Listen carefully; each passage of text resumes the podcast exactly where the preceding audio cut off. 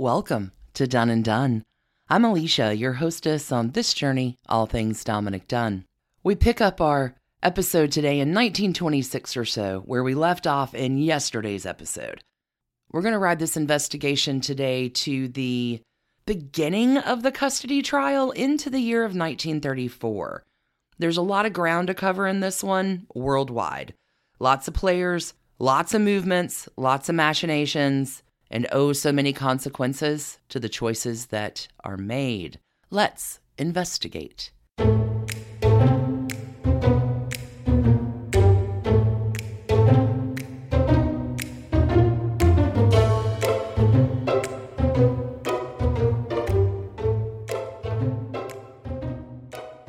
So, today, in picking our threads back up, we have our young widow Gloria, now 21 with a two year old in tow, traipsing about Europe, living off those interest payments from half of Reggie's 2.5 million of Reggie's inheritance that is set to go to baby Gloria.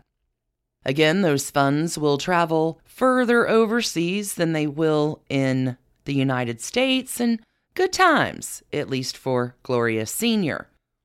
Gloria is with her twin, Thelma, who is now remarried to Marmaduke Furness, and baby Gloria by this time is really mostly neglected by her mom. Mom's out having a great time, and baby kind of has a terrible childhood, with the lack of parental influences, at least. She's got a dead alcoholic father and a distant and neglectful mother. Not great for baby Gloria. Gloria Vanderbilt, as an adult, will say her mom was elusive, magical, unattainable, and extraordinary. She compares her to a butterfly, and I was always trying to catch her. A terrific quote here from Gloria Vanderbilt's book Sometimes our hands touched, she will write, but then she would go away down the long corridors of hotels, down staircases along avenues in her pale furs, snow sprinkled, disappearing into the velvet caverns of waiting cars, and borne away, away, away, away. Would I ever see her again? Sad for a tiny child who doesn't understand much of what's going on around her. But baby Gloria does have a few things working in her corner. Number one, she has Dodo, Dodo is the best, most loyal nanny ever. She sleeps with Gloria every night because Gloria is afraid of the dark. Dodo is the maternal influence for Gloria growing up. Gloria also has Grandma Morgan, who's always watching out for her too. But again, it's Dodo, really, who is the Vanderbilt nanny who's going to be the maternal influence for baby Gloria. Dodo is who she knows. Dodo takes care of all things young Gloria, from sleeping with her every night to the care and feeding and general upkeep. Dodo is everything. And Dodo's getting her orders straight from the Vanderbilts and from Grandma Laura Morgan. Remember, Laura Morgan is Mother Gloria's mom, who completely disapproves of everything her daughter is doing. She's scandalizing Europe and herself and the family name, and oh, that poor child. Because, see, Mama Gloria is keeping time with Prince Friedel Hohenlohe, who is flat broke, charming, handsome, flat broke, and Mama Gloria is in love. And Grandma Morgan and all the Vanderbilts are really horrified that maybe Gloria is perhaps going to marry this man. They get engaged in 1927 1928. And sure, Prince Friedel is the great grandson of both Queen Victoria and Tsar Alexander II, but this is La Scandal, number one at least. But wait, there's more, because Mama Gloria's best friend, the Marchioness of Milford Haven, her name is Nada Mountbatten. These two, Mama Gloria and Nada, are BFFs. They're super close. They have all night parties. They go on beach holidays together. They're always shopping. These two are doing everything, and I mean everything, together. La Scandale Part 2. Don't think it stops there, though. We have a scandal Part 3. Holy cats. Because Thelma Even though she married Marmaduke back in 1926, by 1929, Thelma is keeping time with another man. Not to be outdone by her sister, Thelma has found a prince as well. This one is the Prince of Wales, who will be the future Edward VIII. Thelma and Eddie meet in 1929, and by 1930, Thelma is joining the future king on private safaris, so a love affair is on. Dominic Dunne will write of Grandma Laura Morgan. He writes about her she's a curious, strong willed woman who disapproves of her daughter's flagrant lifestyle. Grandma Laura Morgan probably is not too thrilled with her other daughter either, but at least Thelma has the cover of marriage that helps that affair out a little bit. But let's leave the twins here for a moment and see what's happening back in New York City with our Vanderbilt family as we're closing down the 1920s. In 1929, back in New York City, everybody's favorite pants wearing Aunt Gertrude will graciously offer 600 works of the American art that she has collected from her Greenwich Village studio workspace 600 works, along with the several million dollar endowment, just given it to the Metropolitan Museum of Art that they promptly, with no fuss and muss, turn down. Not a problem for Gertrude. She's going to just make her own museum, the Whitney Museum. Affording the cost of the Whitney is going to become a little easier when Gertrude's husband, Harry Payne Whitney, passes away in 1930 dying at the age of 58 from pneumonia. With Harry Payne's passing, Gertrude has left about $30 million. So, Gertrude, after 34 years of marriage, three kids who are fully grown, is in her mid 50s. And now Gertrude is super free. Sure, she'll play the role she needs to for her family and the Vanderbilt name, but Gertrude's ready to have a little fun explore some of the other sides of her creativity besides maybe just sculpture. It's time for Gertrude to bloom. I mean, along with funding the Whitney Museum of American Art, which will open in 1931 on West 8th Street. Now, that proposed engagement, the marriage for Mama Gloria, does not work out with the German prince. He instead, in 1930, will marry Princess Margarita of Greece and Denmark who is the daughter of Prince Andrew of Greece and his wife, Princess Alice of Battenberg. Making the German prince's new bride, of course, the sister of Louis Mountbatten. Also, our fair German prince Hohenlohe will become a full fledged Nazi Party member in 1937, so maybe it was good that one didn't work out. But by the turn of the decade, little baby Gloria, from the shuffling around, the lack of maternal care, is sick, tonsillitis sick, and Mama and baby Gloria will return to the States for the young Gloria to have surgery and then recover. Which you think Mama Gloria would be delighted to do help her daughter recover and then get back across the pond to all of her high flying friends. But alas, the Vanderbilts and Grandma Morgan, too, are getting all the details from the baby, from the staff, and they're horrified. Europe is talking, America is talking, and Maybe, just maybe, Gloria, you can leave the child here. We'll take care of her. Dodo can stay. We got her. Why don't you just go back and do what you need to do? And Mama Gloria thinks that sounds just peachy keen. She'll head on back to Europe as a single lady, leaving her daughter in the care of the Vanderbilt family stateside. And sure enough, with a little love, with a little TLC, baby Gloria recovers. Her health improves, not only after the surgery, but also with the benefit of some structure of stability in her life.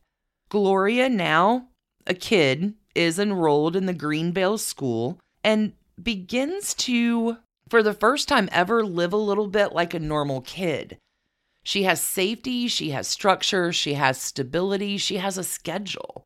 And well, since the costs of the child care are now getting absorbed by the family, and the family is in charge of those payments from the interest on that trust, soon enough, Mama Gloria is only getting half the money that she was accustomed to.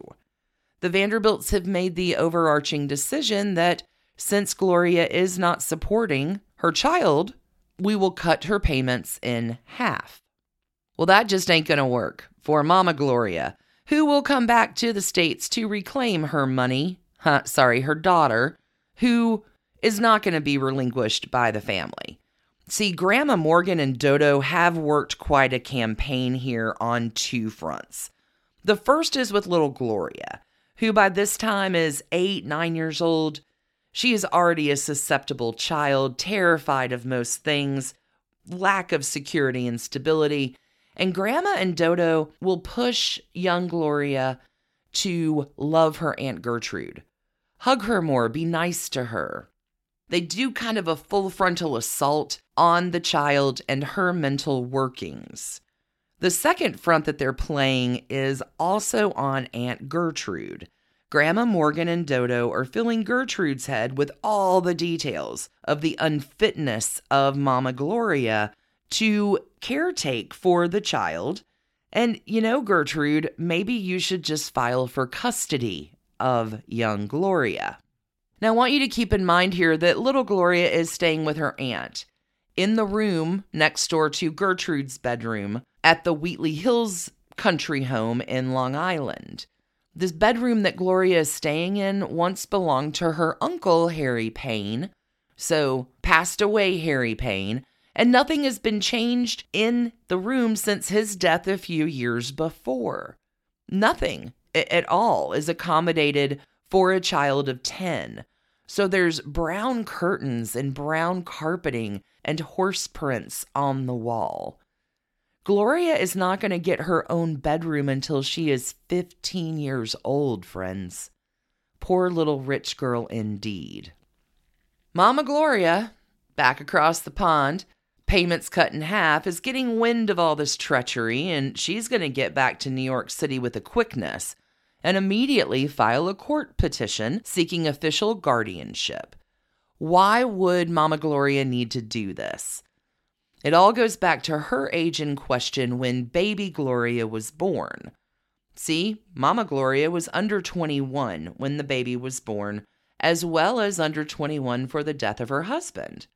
So Mama Gloria will come back to fight for her kid, thinking this legal round of paperwork will clear it all up.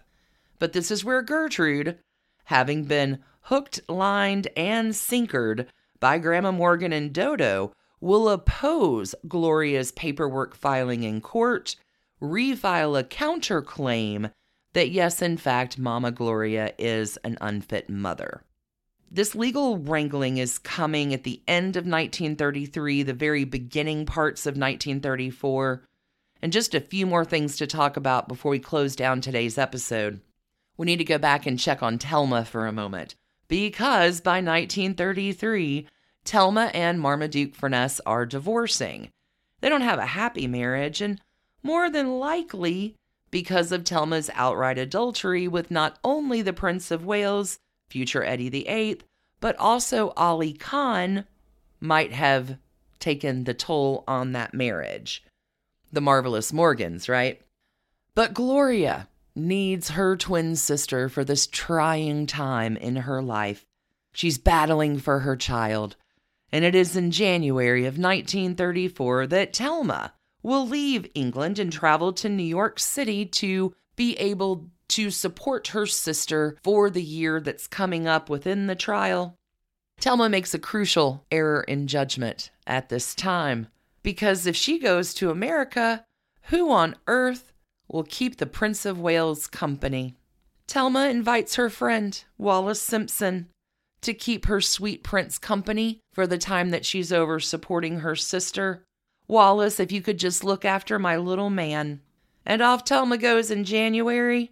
And sure enough, by March 1934, Thelma is out of the prince's affections and Wallis is in, at least on the part of the Prince of Wales maybe unbeknownst to Wallis.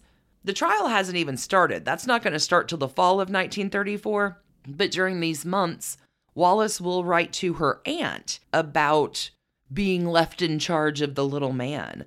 And she fully thinks that she is simply comedic relief for the prince.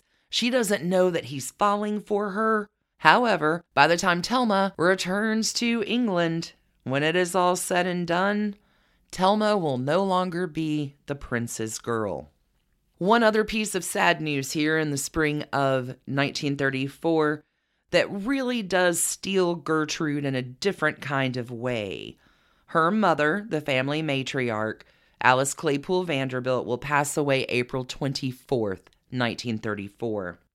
This will happen in the preparation stage for the custody battle that, in just a few short months, is going to captivate the nation. After her mother's passing, Gertrude really is the matriarch of her family now. And I think Gertrude thinks she is doing what is best for all players involved in our story.